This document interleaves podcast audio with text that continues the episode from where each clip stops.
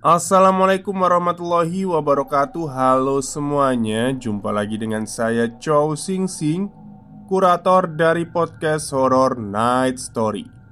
Halo apa kabar semuanya? Semoga kalian semua sehat-sehat ya. Dan seperti biasanya pada hari ini saya kembali Dan akan menghadirkan sebuah kisah mistis untuk kalian semua. Kisah mistis kali ini saya datangkan dari treat horornya Mas Kalong yang berjudul Keluarga Terkutuk.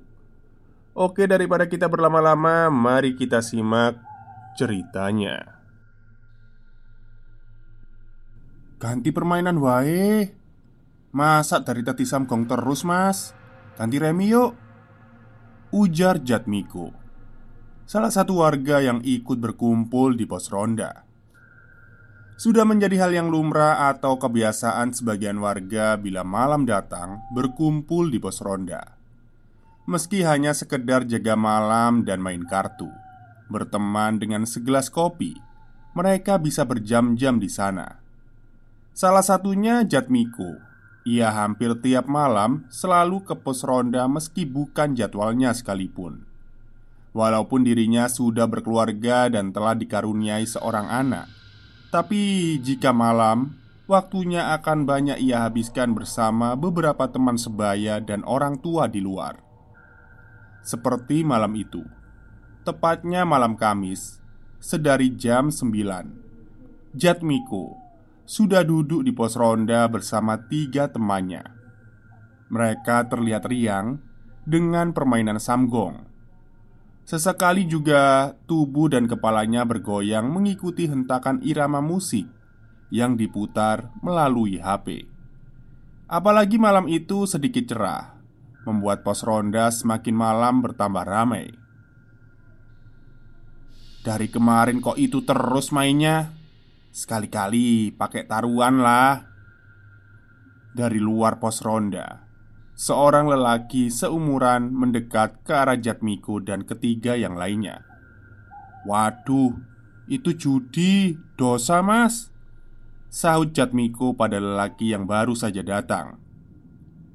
Taruhan itu ya nggak harus pakai uang loh Jat Lelaki itu berkata seperti itu Memancing Jatmiko dan ketiga temannya Yang tengah asyik menatap kartu di tangan masing-masing Beberapa saat tak ada sautan. Mereka seolah tak peduli dengan ucapan lelaki itu. Tapi ketika permainan mereka selesai, sejenak Jatmiko menatap ke arah lelaki yang biasa dipanggil Lukman itu. "Ah, taruhan mental aja, Mas. Gimana?" tanya Jatmiko, tiba-tiba tertarik dengan tawaran Lukman. Ketiga teman Jatmiko terlihat saling pandang seperti saling ingin tahu reaksi masing-masing. Taruhan mental, gimana itu maksudnya? Tanya Joko, salah satu teman Jatmiko. Kita main lagi kayak gini. Nanti yang kalah harus masuk kuburan dan mencabut salah satu patok kuburan dan langsung dibawa ke sini. Dan nanti yang kalah berikutnya harus mengembalikannya. Gimana? Berani nggak? Entah dari mana Jatmiko memiliki satu pikiran yang konyol seperti itu Namun hal itu akhirnya disetujui Lukman dan dua teman Jatmiko Sedangkan satu temannya memilih mundur Karena sudah takut duluan Setelah lengkap empat pemain yang berpasangan Dimulailah permainan bertaruh hal konyol itu Tanpa berpikir sebuah resiko Jatmiko dan Lukman yang berpasangan melawan Joko serta Aris harus melewati permainan ini tanpa kemenangan. Itu artinya Jatmiko dan Lukman harus menepati janjinya untuk mencabut sebuah nisan di kuburan. Walau tergolong pemberani, namun Jatmiko saat itu merinding ketika memasuki area pemakaman. Pasalnya, ia baru pertama kali ini melakukan hal itu membuat mental Jatmiko benar-benar diuji. Butuh 10 menit berkendara dengan sepeda motor untuk sampai ke makam dari pos ronda. Jatmiko yang mengekor di belakang Lukman Sedari tadi awal masuk tampak diam saja Berkali-kali Lukman bicara Tapi tak digubris oleh Jatmiko Ia seolah menyesali perbuatannya Setelah tahu jika dirinya lah yang harus melakukan itu. Namun Kini sudah terlanjur Sehingga mau tak mau ia harus menepati janjinya. Setelah beberapa langkah masuk ke area makam Lukman berhenti. Matanya mengedar Mencari nisan yang bakal ia cabut. Lukman kembali melangkah setelah melewati gundukan tanah di dekatnya Puluhan langkah, puluhan gundukan sudah mereka lewati. Namun belum juga menemukan nisan yang dirasa pas untuk dicabut. Sampai akhirnya Mata Lukman menangkap sebuah gundukan tanah yang masih basah Menandakan jika makam itu masih baru. Mas, ini masih baru loh. Gak enak. Cari yang lain aja. Lukman ragu Mencoba memperingatkan Lukman. Maksudnya Jatmiko mungkin ya. Tapi Lukman tak menggubrisnya. Terjadi perdebatan kecil antara mereka berdua.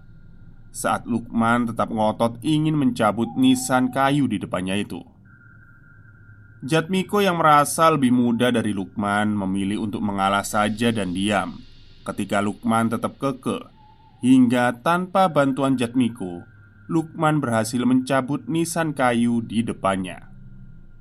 Lukman kembali berjalan dengan memanggul nisan yang terlihat biasa saja. Ia malah sedikit bangga Dan berencana mengatur siasat agar bisa menang dalam permainan berikutnya. Tapi lain halnya dengan Jatmiko Meski ia mendengar semua ucapan Lukman Namun Jatmiko enggan untuk menyauti Ia sendiri mulai berjalan meninggalkan kuburan Merasakan ada keganjilan Jatmiko merasa jika ada sepasang mata yang sedang mengawasi Bahkan Jatmiko yang berjalan di belakang Lukman Berkali-kali harus menoleh ke belakang Untuk memastikan tidak ada siapa pun di sana karena dari tadi ia mendengar ada langkah lain yang mengikuti. Nah, ini kayu nisannya. Ayo main lagi. Ucap Lukman yang baru sampai dan meletakkan nisan kayu di alas pos ronda. Hening suasana saat itu. Bukan karena mendengar ucapan Lukman, tapi ketika semua mata tertuju pada nisan kayu yang bertuliskan sebuah nama. Seketika wajah-wajah mereka memucat Eh, dan kamu mas Joko yang terlihat takut Kemudian bangkit Eh dan gimana? Ya ayo main lagi Lukman yang sedikit jengkel Tetap memaksa untuk kembali melanjutkan permainan Akan tetapi Bukan hanya Joko saja yang bangkit mundur Hal yang sama dilakukan Aris Sementara Jatmiko masih terpaku di samping motornya loh, loh, Gimana ini? Kok pala pada mundur? Lukman yang semakin kesal sedikit membentak. Waduh Gak berani saya mas. Mending tak kasih uang aja sampean daripada nanti saya kalah. Joko benar-benar merasa takut. Lukman diam. Ia berpikir dan menimbang ucapan Joko tentang bayaran. Sampai akhirnya Lukman setuju dengan nominal dari Joko dan Aris. Ah, penakut. Ayo Jat, dibalikin patoknya Ajak Lukman pada Jat Miko setelah mendapat lembaran uang dari Joko dan Aris Jat Miko diam Ia ragu untuk menjawab Mengingat semua hal ganjil yang dirasanya Membuat ketakutannya mencuat apalagi melihat gelagat Joko yang lebih memilih untuk membayar. Semakin membuatnya yakin jika ada sesuatu di balik nama dari patok nisan kuburan itu. Nanti kamu tunggu di luar aja kalau takut, biar aku pasang sendiri. Ajak Lukman dengan sedikit memberi kesempatan untuk Jatmiko agar tidak terlalu ketakutan. Tak berapa lama, mereka berdua akhirnya sampai di area pemakaman kembali. Hal itu mampu membuat keringat Jatmiko mengucur deras, seakan angin malam yang dingin tak mampu memberi kesejukan sama sekali. "Kamu tunggu di sini aja, Jat." Ucap Lukman saat Jatmiko menghentikan motornya Tepat di depan gapura makam.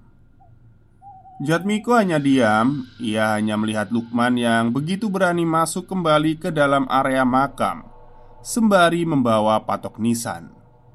Walaupun Jatmiko tak ikut masuk Namun perasaan tak enak tetap saja menggelayuti. Apalagi tepat ketika Lukman tak terlihat lagi. Mata Jatmiko menangkap ada sesosok bayangan yang sedang berdiri tak jauh dari gerbang. Awalnya, Jatmiko mengira kalau sosok itu adalah salah satu warga yang melintas. Akan tetapi, tiba-tiba Jatmiko mencium wangi Kamboja sesaat setelah melihat bayangan itu. Hal itu membuatnya merinding. Ia tahu jika di sekitar makam itu memang ada pohon Kamboja tapi mengingat bau bunga itu tak setajam ini Walaupun dihirup sekalipun Tubuh Jatmiko berubah mendadak dingin. Ketika dengan sangat jelas Ia melihat sosok itu mendekatinya dengan cara meloncat. Jatmiko panik. Berkali-kali ia mencoba menghidupkan motornya. Tapi sayang Seakan Jatmiko disuruh untuk melihat lebih dekat sosok itu. Akhirnya Nasib baik berpihak pada Jatmiko Ketika tinggal beberapa langkah lagi sosok itu sampai padanya. Motor mendadak berhasil hidup. Secepat mungkin Jatmiko menarik gas Melaju kencang meninggalkan sosok yang berdiri menatapi kepergiannya. Tanpa sadar Bila ia juga meninggalkan Lukman Yang masih ada di dalam area makam. Jatmiko terus melaju sepeda motornya meskipun sudah jauh, mengabaikan teriakan beberapa orang yang kebetulan melihat Jatmiko mengendarai dengan ugal-ugalan. Tanpa mereka tahu jika saat itu Jatmiko benar-benar dalam ketakutan yang luar biasa. Semua keberanian dan kesombongan seakan luluh oleh sosok yang sekilas ia lihat berwajah pucat dengan bola mata menggantung. Ia baru bisa lega ketika motornya berhenti di halaman rumahnya. Sejenak, Jatmiko terdiam, menenangkan degup jantungnya, mengatur kembali nafas yang masih memburu. Tapi di saat itulah ia teringat kembali dengan Lukman. Ia ingat kalau Lukman masih berada di area makam. Timbul keinginan Jatmiko untuk kembali menjemput Lukman. Tapi seketika ia urungkan Mengingat sosok pocong yang sudah membuatnya ketakutan dan tidak akan pernah ia lupakan seumur hidupnya. Selagi berpikir tentang keadaan Lukman, lagi-lagi wajahnya mendadak tegang ketika hembusan angin tiba-tiba menyapu wajahnya.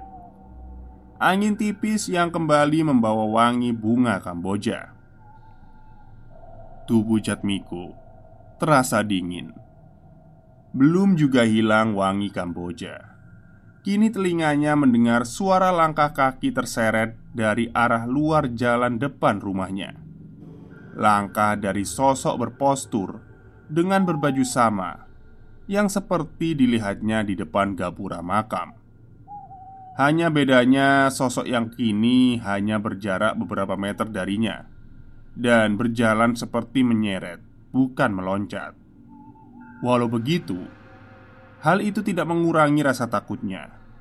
Karena tatapan tajam sosok itu bukan hanya membuatnya merinding, tapi jantungnya seolah ingin lepas dari dadanya. Tak mau berlama-lama, Jatmiko dengan keras menggedor pintu rumahnya, memaksa istrinya harus terkejut dan gelagapan melihat suaminya yang terburu-buru ingin masuk ke dalam rumah. Namun, tak sepatah kata pun keluar dari mulut Jatmiko, membuat istrinya hanya menggelengkan kepalanya. Pagi itu, setelah mengalami hal buruk, Jatmiko terbaring lemah. Badannya panas, bibirnya terasa keluh. Tulang-tulangnya terasa kaku dan linu-linu, membuatnya hanya bisa terbaring di atas ranjang.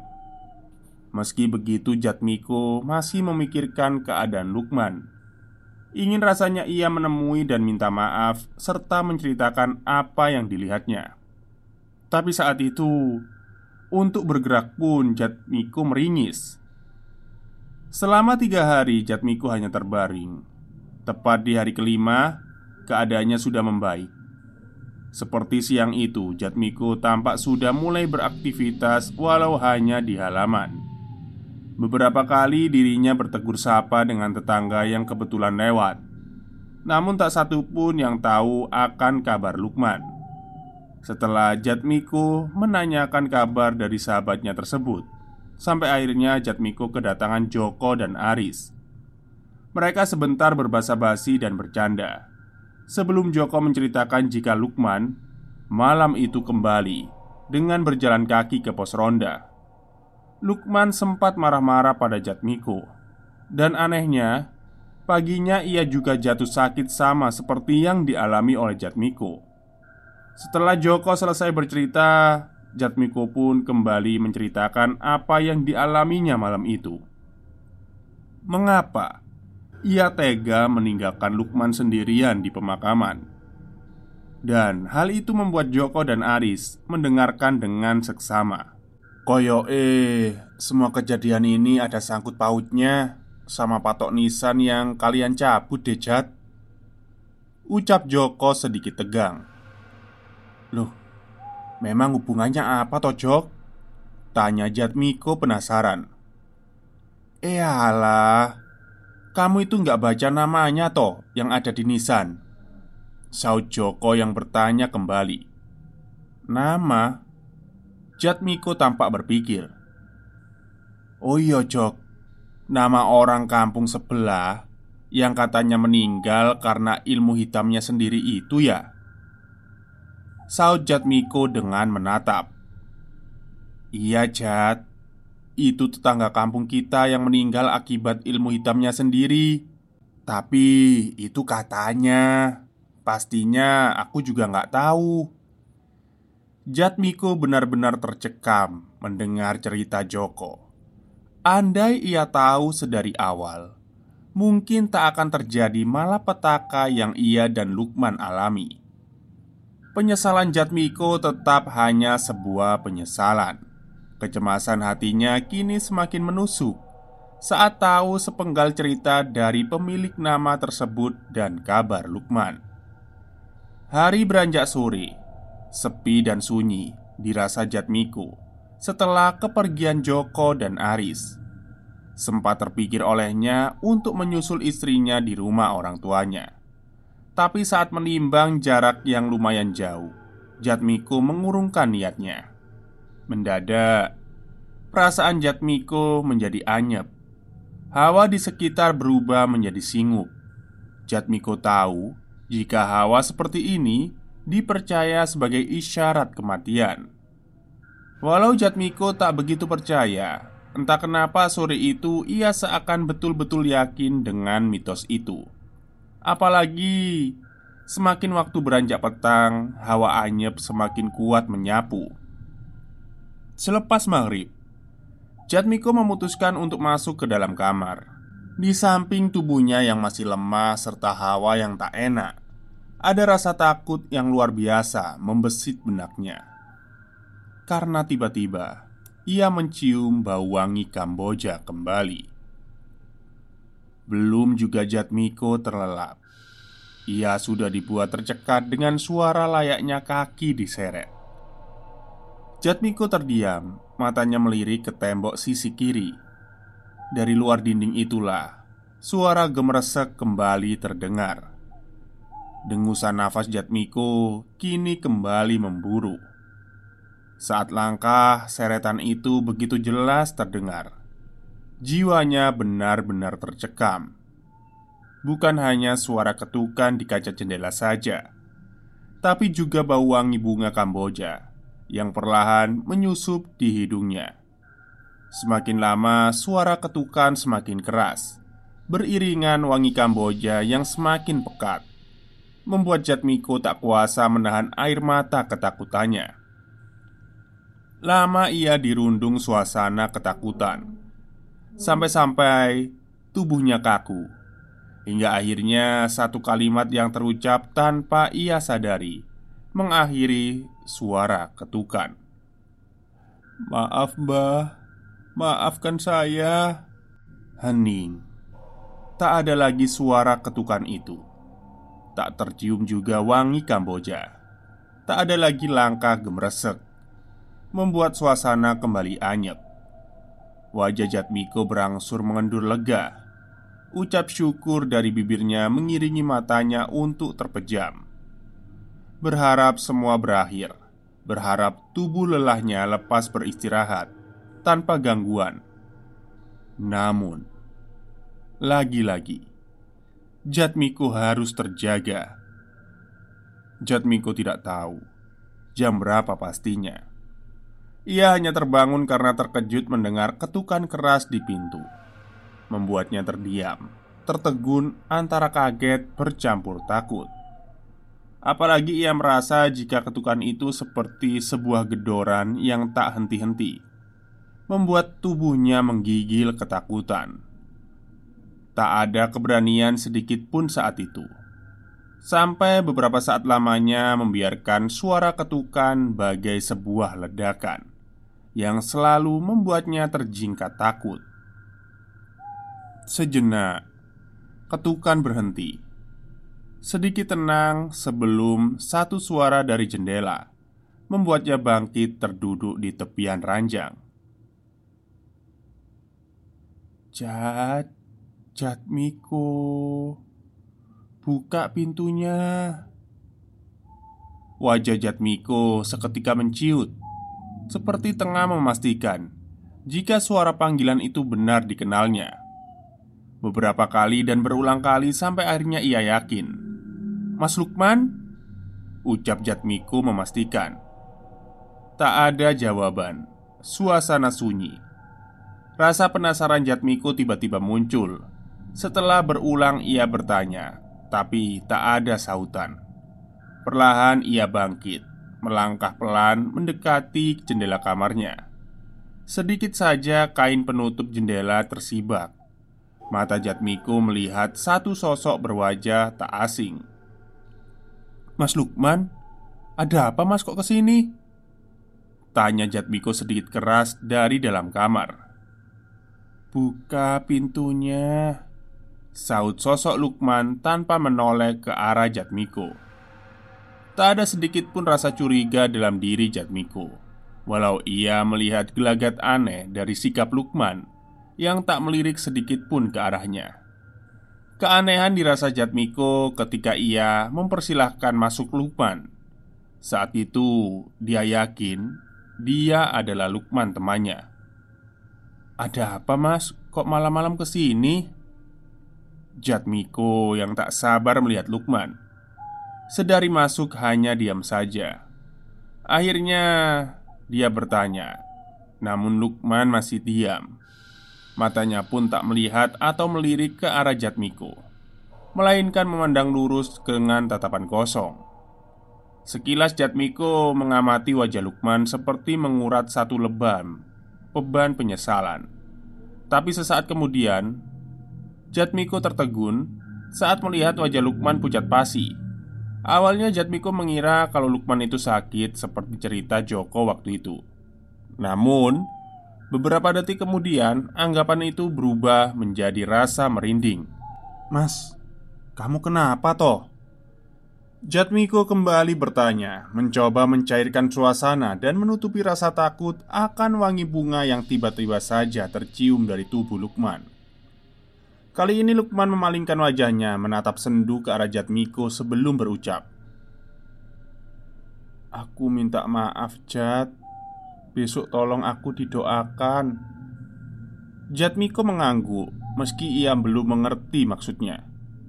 Ya wis Jat Aku pamit dulu.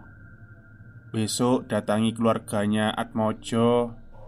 Aku minta maaf sekalian ya Sosok Lukman kemudian bangkit. Ia berlalu tanpa menunggu jawaban, membuat Jatmiku hanya terbengong tanpa ekspresi. Tak berapa lama, Jatmiku memejamkan matanya.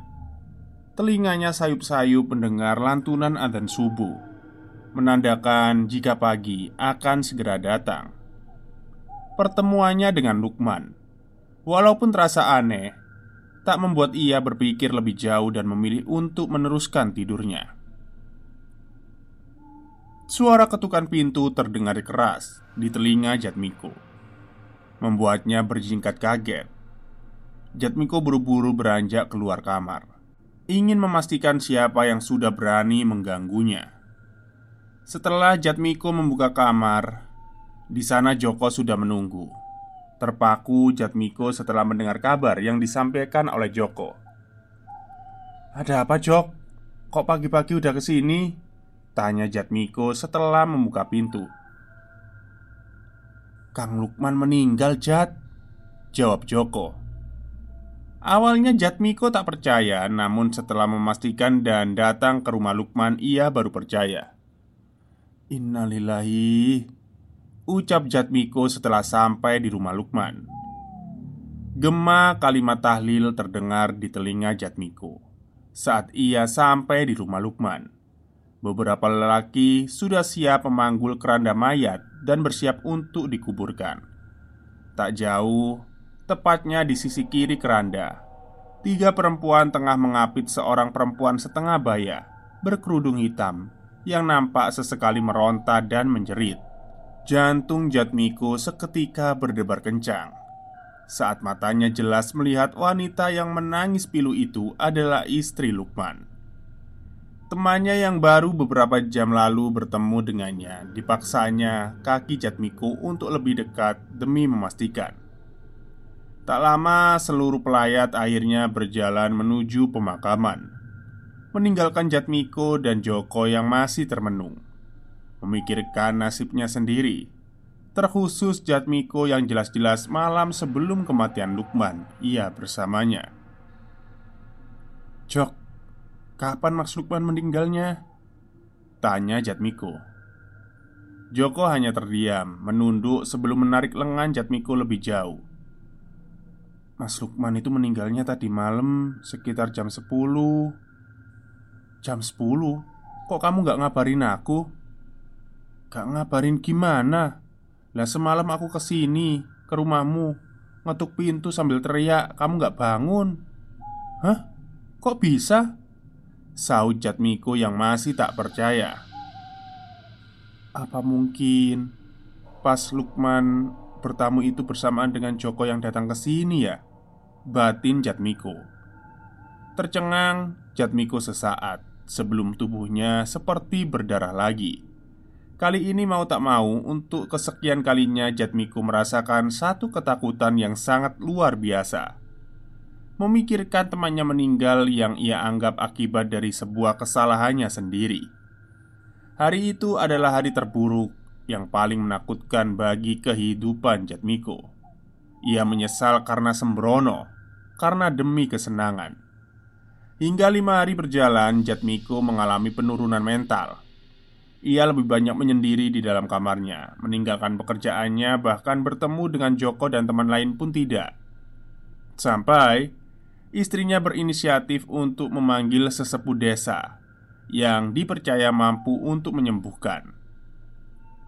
Atas bantuan keluarga, teman, dan beberapa sesepuh desa, Jatmiko yang sempat drom akhirnya bisa menyelesaikan urusannya dan memenuhi amanah dari almarhum Lukman yaitu bertemu dengan keluarga almarhum Atmojo untuk minta maaf. Konon, berdasarkan cerita yang beredar di desa, wanita tua yang biasa dipanggil Atmojo itu merupakan orang paling kaya dan paling disegani. Sampai ada salah satu orang yang menjadi saksi mata. Ia melihat dengan mata kepalanya sendiri bahwasanya Atmojo melakukan pemujaan iblis yang membuatnya kaya raya. Sampai orang yang sempat melihat itu menjadi tumbalnya setelah menceritakan semua yang sudah ia saksikan sendiri. Hingga akhir hayatnya Atmojo meninggal karena disantet oleh salah satu keluarganya sendiri Yaitu keluarga Gardapati. Gardapati merupakan adik dari Atmojo yang terakhir. Gardapati merasa sakit hati karena Atmojo bisa sukses dan disegani. Sampai akhirnya Gardapati membunuh dengan cara menyantet semua keluarga Atmojo sampai ke akarnya. Hingga di akhir cerita, Jatmiko yang terbukti habis bertamu dari rumah Atmojo terpaksa harus mendekam di balik teruji besi. Jatmiko dituduh telah membunuh semua keluarga Atmojo. Namun, tak berselang lama, setelah menjalani satu tahun masa penjara, Jatmiko dibebaskan bersyarat. Setelah tahu, Jatmiko sedikit terkejut kalau orang yang membebaskannya adalah dari keluarga Gardapati, keluarga nomor dua yang ditakuti setelah keluarga Atmojo. Tidak ada yang tahu pasti alasan Gardapati membebaskan Jatmiko. Tapi setelah peristiwa itu Jatmiko menjadi supir pribadi keluarga Gardapati. Keluarga yang masih banyak menyimpan misteri di dalamnya. Selesai. Oke, itulah cerita panjang dari Mas Kalong tentang keluarga terkutuk. Jadi uh, kematiannya karena ini ya santet ya dan keluarga Atmojo ini ternyata kayaknya dari pemujaan iblis tapi saya agak ini ya pertanyaan ya biasanya orang yang menggunakan kekayaan instan atau ilmu hitam ya kayak memuja iblis tadi. Ketika ada orang yang nggak seneng Ya seperti keluarga Gardapati tadi ya Nyantet itu bukannya nanti bisa dilindungi ya sama iblis pujaannya itu. Ya saya kurang tahu juga Oke mungkin itu saja cerita untuk hari ini. Semoga kalian suka. Wassalamualaikum warahmatullahi wabarakatuh